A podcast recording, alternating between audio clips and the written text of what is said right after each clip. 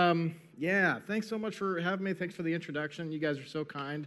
Um, we are, uh, as Trish said, um, sort of in the like first uh, first year of uh, operating as, as this uh, ministry, this sort of network of micro churches that we're doing down in the Schaumburg, Elgin, Streamwood sort of area, and uh, and we're just trying to figure out, um, like a lot of you guys personally and and individually, how to follow Jesus, how to be like Jesus, and and to do what Jesus does in in this world and then and then how to teach others to also be like Jesus and to follow Jesus and to do the things that Jesus does in this world. And this is challenging um, because if you haven't noticed, the world is changing like super super fast, like crazy fast.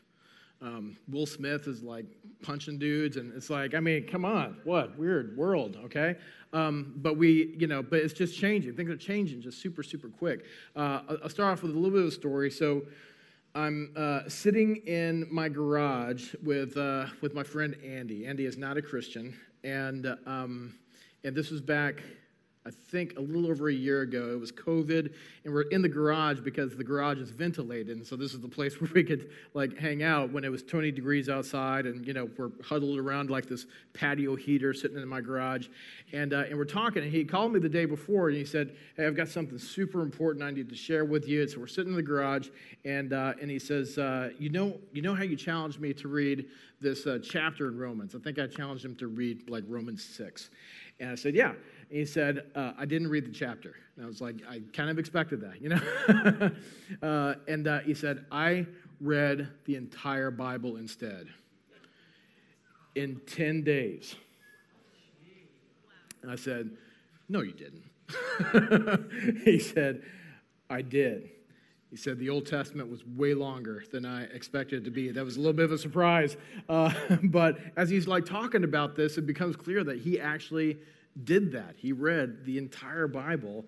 In 10 days, he was out of work. Guess he had a lot of time on his hands. I don't really know. But, uh, but remember also, he's not a Christian. And so I said, So what did you think? And I'm a little bit nervous about this because I believe that the Bible is the Word of God, but there's a lot of crazy stuff in there too, you know? And so I'm like, All right, so what did you think about this? And he said, uh, he said, I'm in. I'm, I'm a follower of Jesus now. He's like, I'm, I'm in.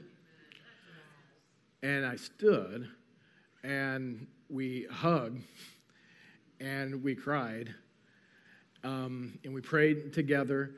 Uh, and the reason that this was a really big moment, other than just the obvious that this new person has entered into the family of God, um, is that this had been like a very, very long journey with my friend um, Andy. It's like five years that we were just kind of walking together and that I was just dreaming of this day that one day he would he would lay down his life and, and hand this over to Jesus.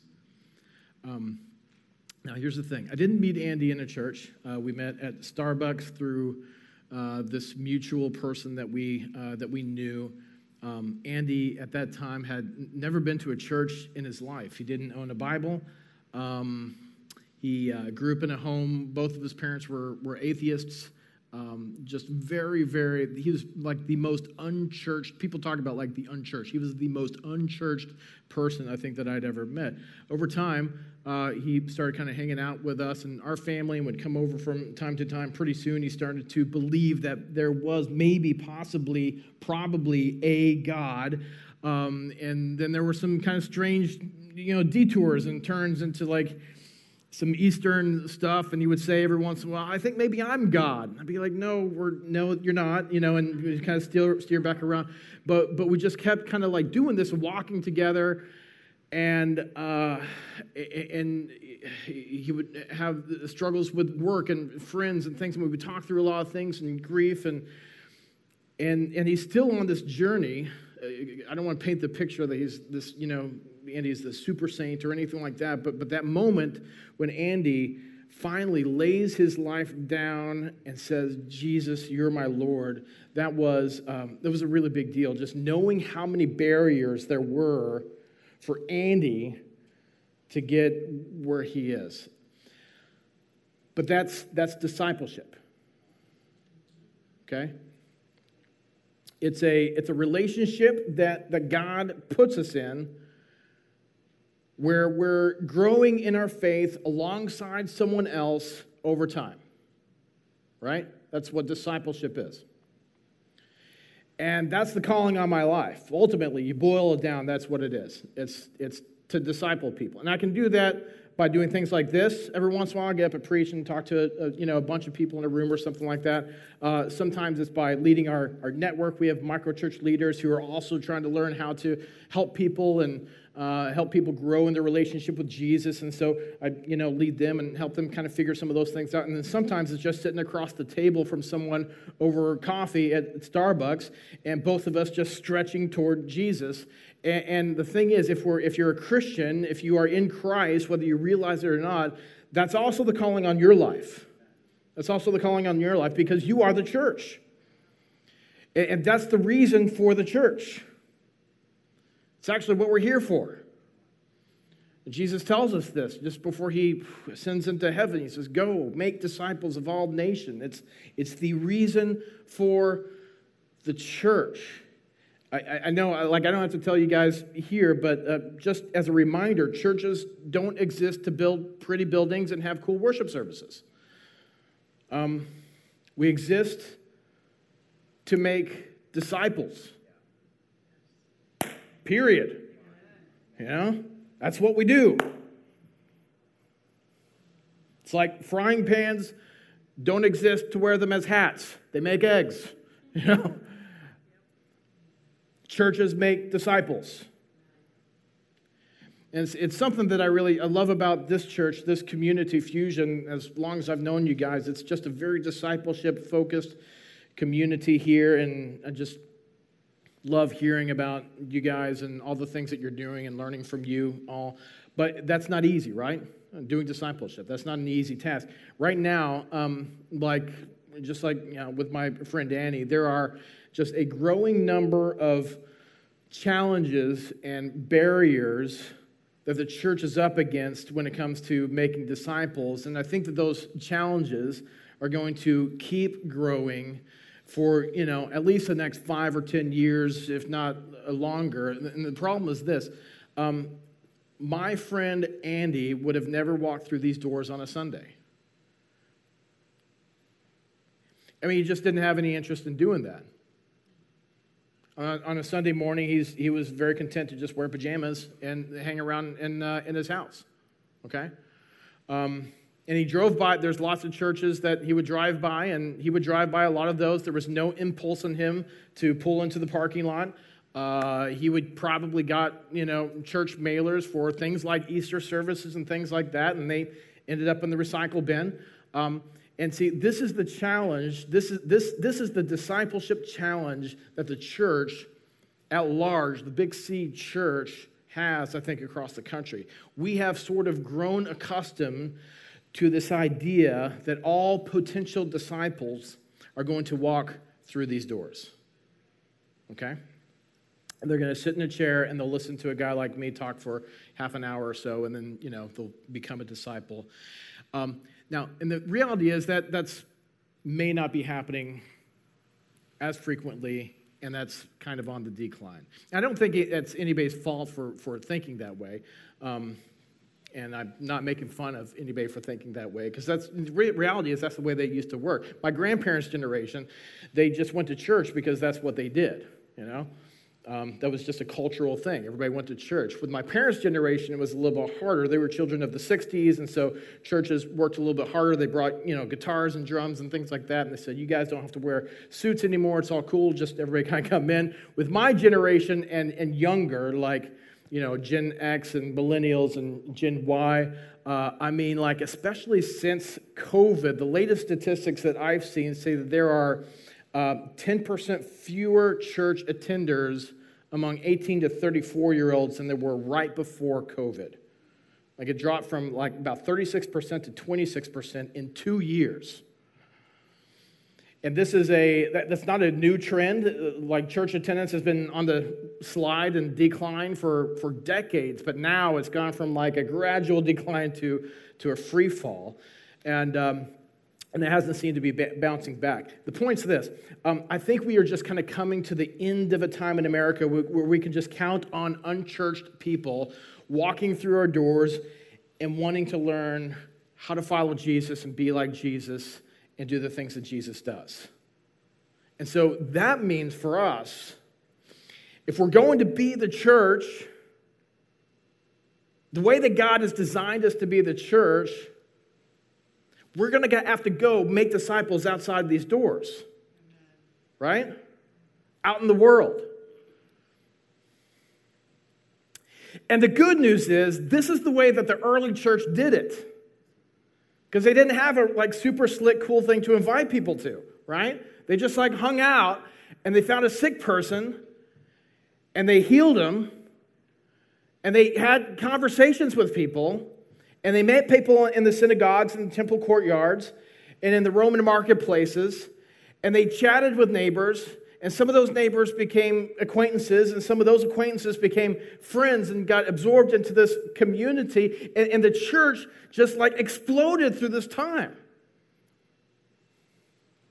And their only tools were love and the Holy Spirit. And the beautiful and just shocking, surprising thing for, for me to wrap my head around is that that was enough. Right? It, it, that was actually way better than all the other stuff. And I don't know about you, but I think I, like, I forget that sometimes. That that's enough. Um, you've seen the movie Madagascar, you know? Um, there's, it's like the zoo animals, and then they get shipped off to Africa by mistake, and, and then all of a sudden they got to figure out like how to like live in the wild. And it's this lion. He's like, I've got these claws. I don't know what to do with this, and it's hilarious, you know.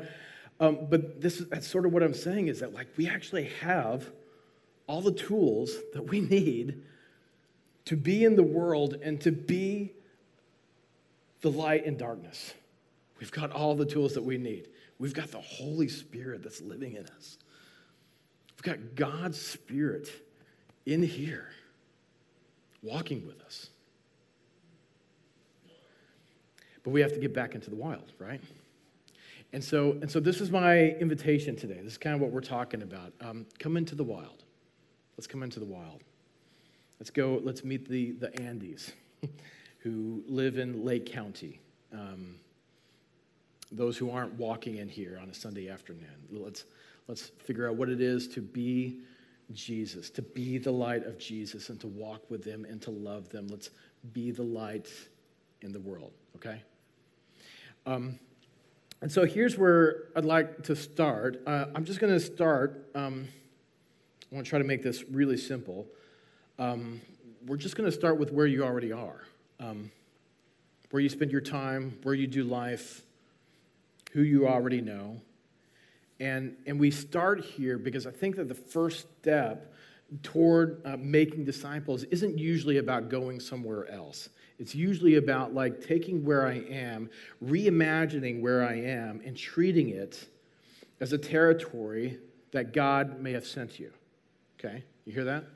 The first step is usually taking a look at where I am and treating this as a place that maybe God has sent you. Paul gives us this really great word picture.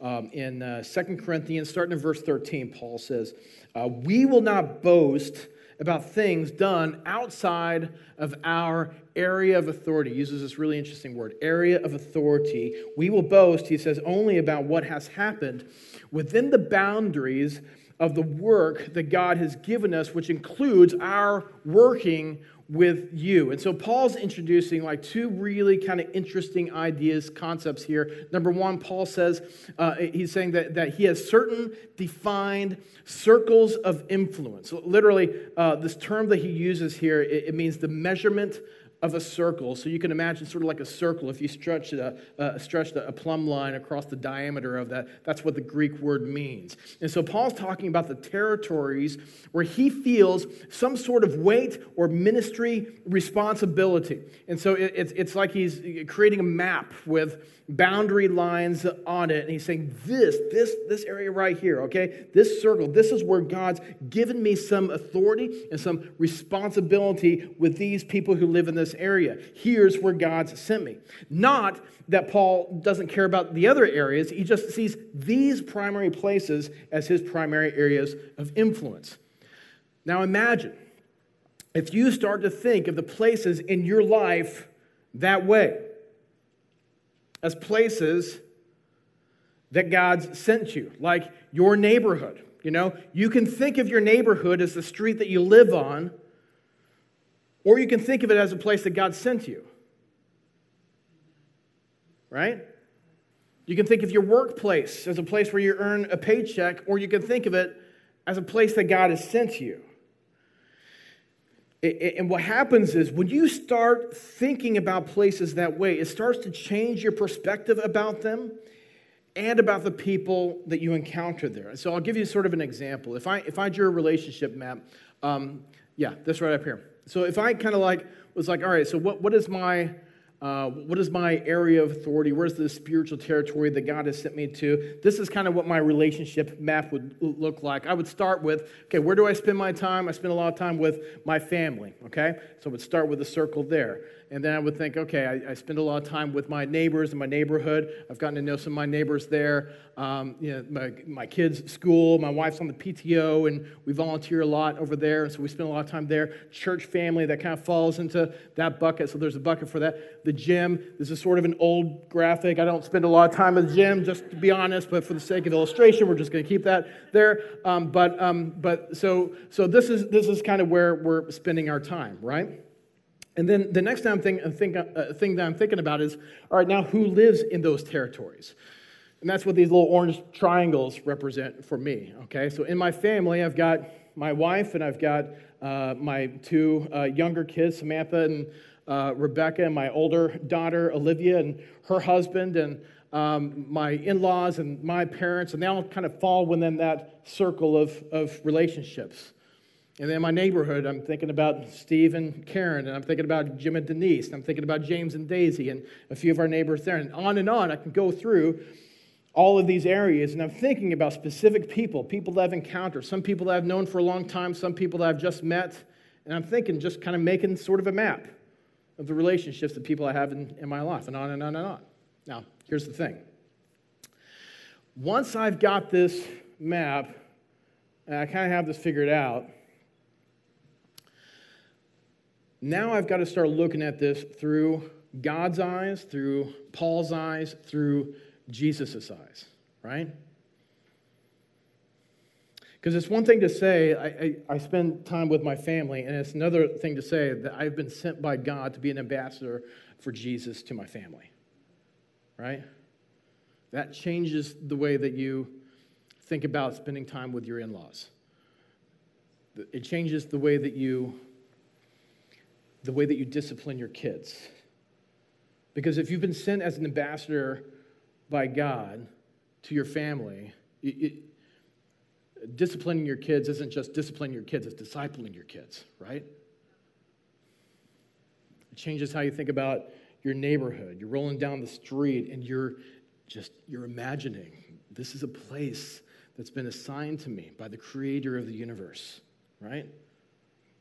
Changes the way that you think about it. My, in my neighborhood, I'm, um, I serve on our uh, homeowners association board, um, which I was always just super hesitant to do because HOAs are just notorious for being jerks.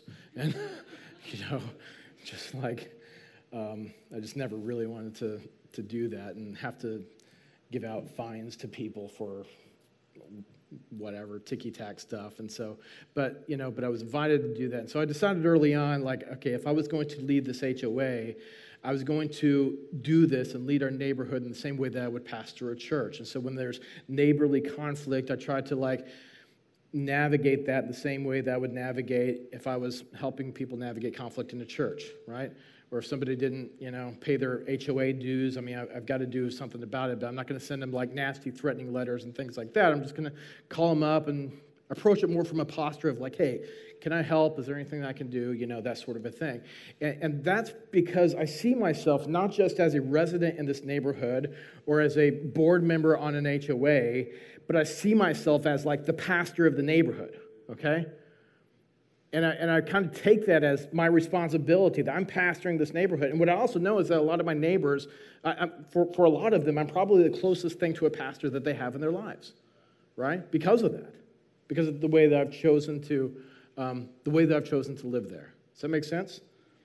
And so that's kind of where it begins for us. We would just recognize that God gives us certain circles of influence, certain places where we live, and then we just begin to change our perspective and say, like, could this be a place that God has actually sent me to be an ambassador for Jesus? Okay? Now, here's the second thing that we pick up from this passage in Second Corinthians, okay? These circle of influence, these circles of influence, they've got fixed limits to them. They've got limits to them. Paul says, We will boast only about what has happened within the boundaries of the work that God has given us. That's what Paul's saying. Um, he's saying he does not have an unlimited, ever expanding territory. They're fixed, it's limited. Paul can't be in Macedonia and Colossus at the same time. He has influence in different places, but his influence is limited. And the same thing with you. You have limits. All of you do. I've got limits. You're limited by time, you're limited by um, geography, you're limited by just your relationship capacity. Um, you look back at my like circles of influence I have here, even if I wanted to meet more and more and more and more people, eventually I'd, I'd hit a limit because we just wouldn't have time for it or I wouldn't have the capacity for it, or my wife would kill me, or, you know, uh, I don't have the gifting for that. I, you know, I, I just, I, I can't carry all of that. And so there are, as Paul says, boundary limits to my areas of influence and your areas of influence. And so then this becomes a problem for us, right? If, if I can't just keep expanding each of these circles out further and further and further and packing more and more and more friends and relationships and people into these circles, then how's the kingdom going to grow? Right? That's the problem. How are we going to make disciples of all nations if we can't do that? Well, Paul continues in verse 15, and this is super important, okay? Let's pull that slide out, that next one. It says, We hope that your faith, whose faith? Your faith. He said, We hope that your faith will grow so that the boundaries of our work among you will be extended. You see that? Let me read that first line again.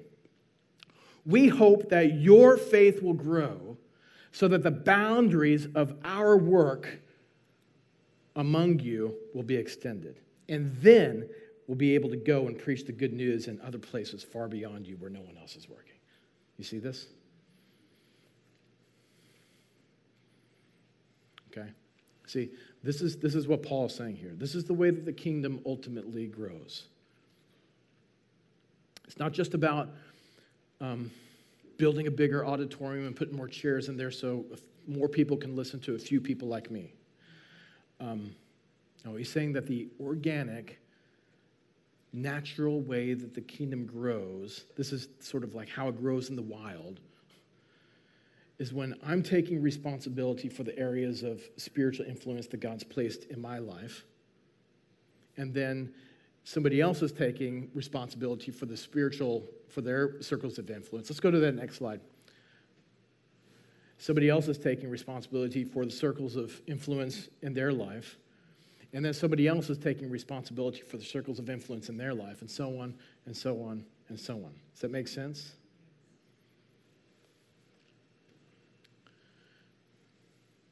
And see, this is, this is what a culture of discipleship looks like in the wild right?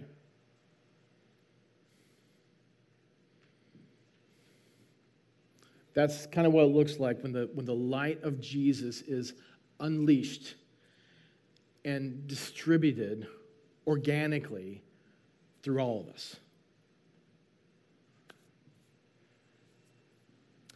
And I am just convinced as we move into this next season as a church in America, I think that this is what it's going to take. Why? Because, you know, this is the direction of our culture. we have to figure out how we can take what we have in here and bring it out there. You with me on that? Um, and it starts real simple. I, I, I, know that the, the idea of making disciples and that sort of thing, that can probably feel intimidating for a lot of you. Many times it's very intimidating for me. Step one, I think, for all of us is uh, just by looking around and saying, okay, who do I know? Where do I do life?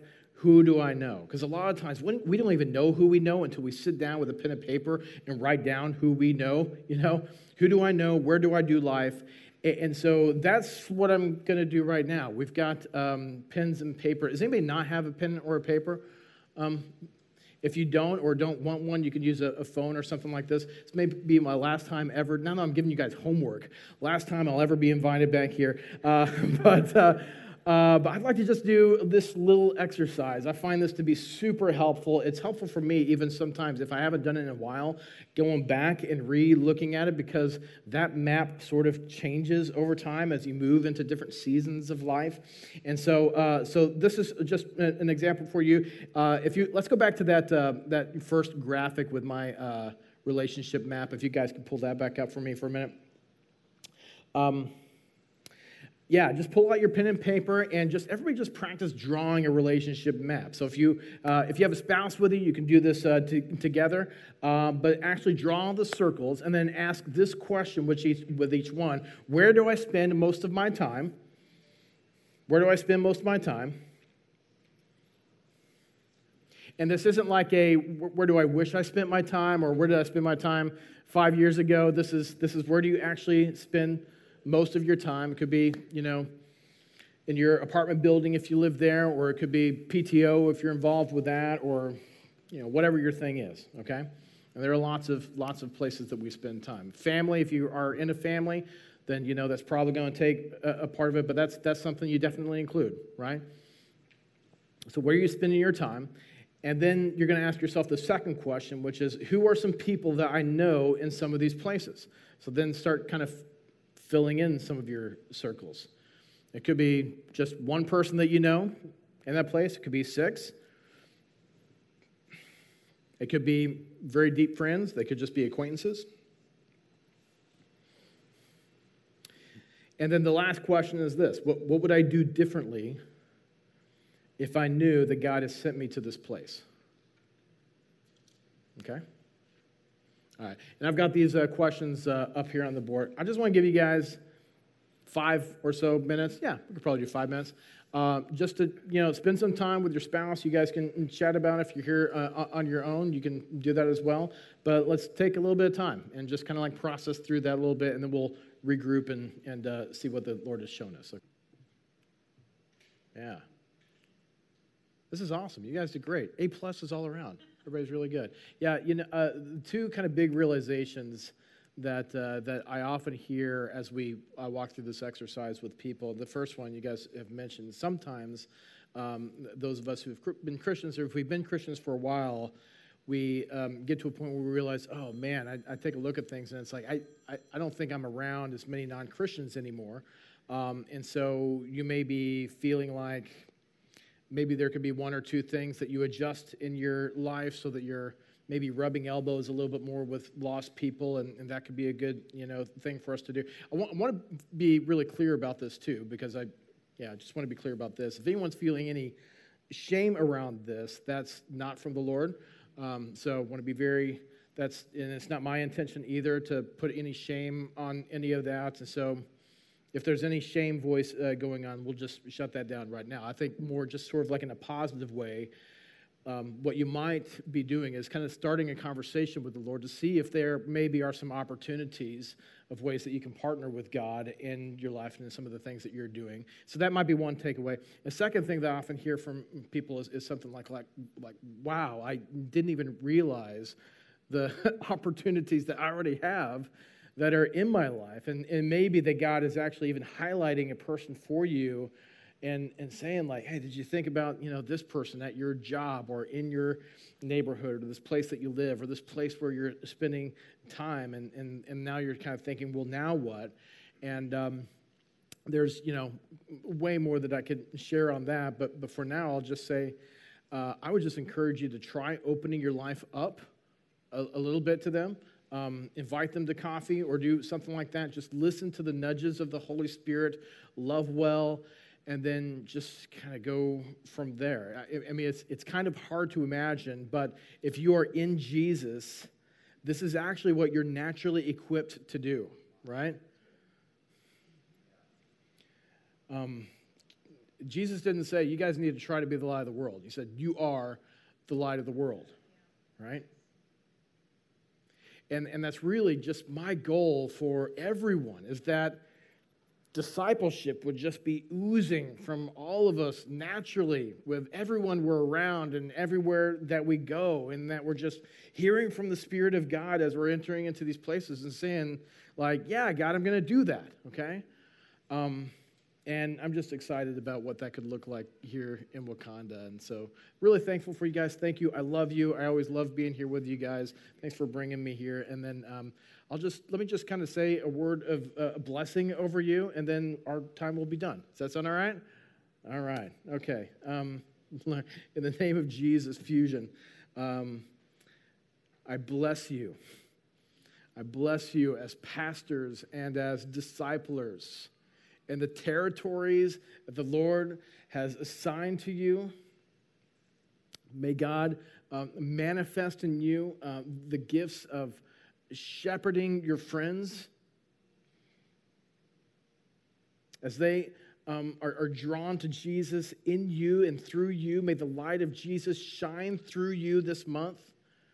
May you be the aroma of Christ to those who don't know him and I just bless you with courage and I bless you with strength to try the things in His power. Through the encouragement and the cooperation of the Holy Spirit in you. To try the things that you've never considered trying before. In Jesus' name, I bless you, Fusion. Amen. Amen. All right. Thank you, guys. Yeah, you guys have a great week. Yeah.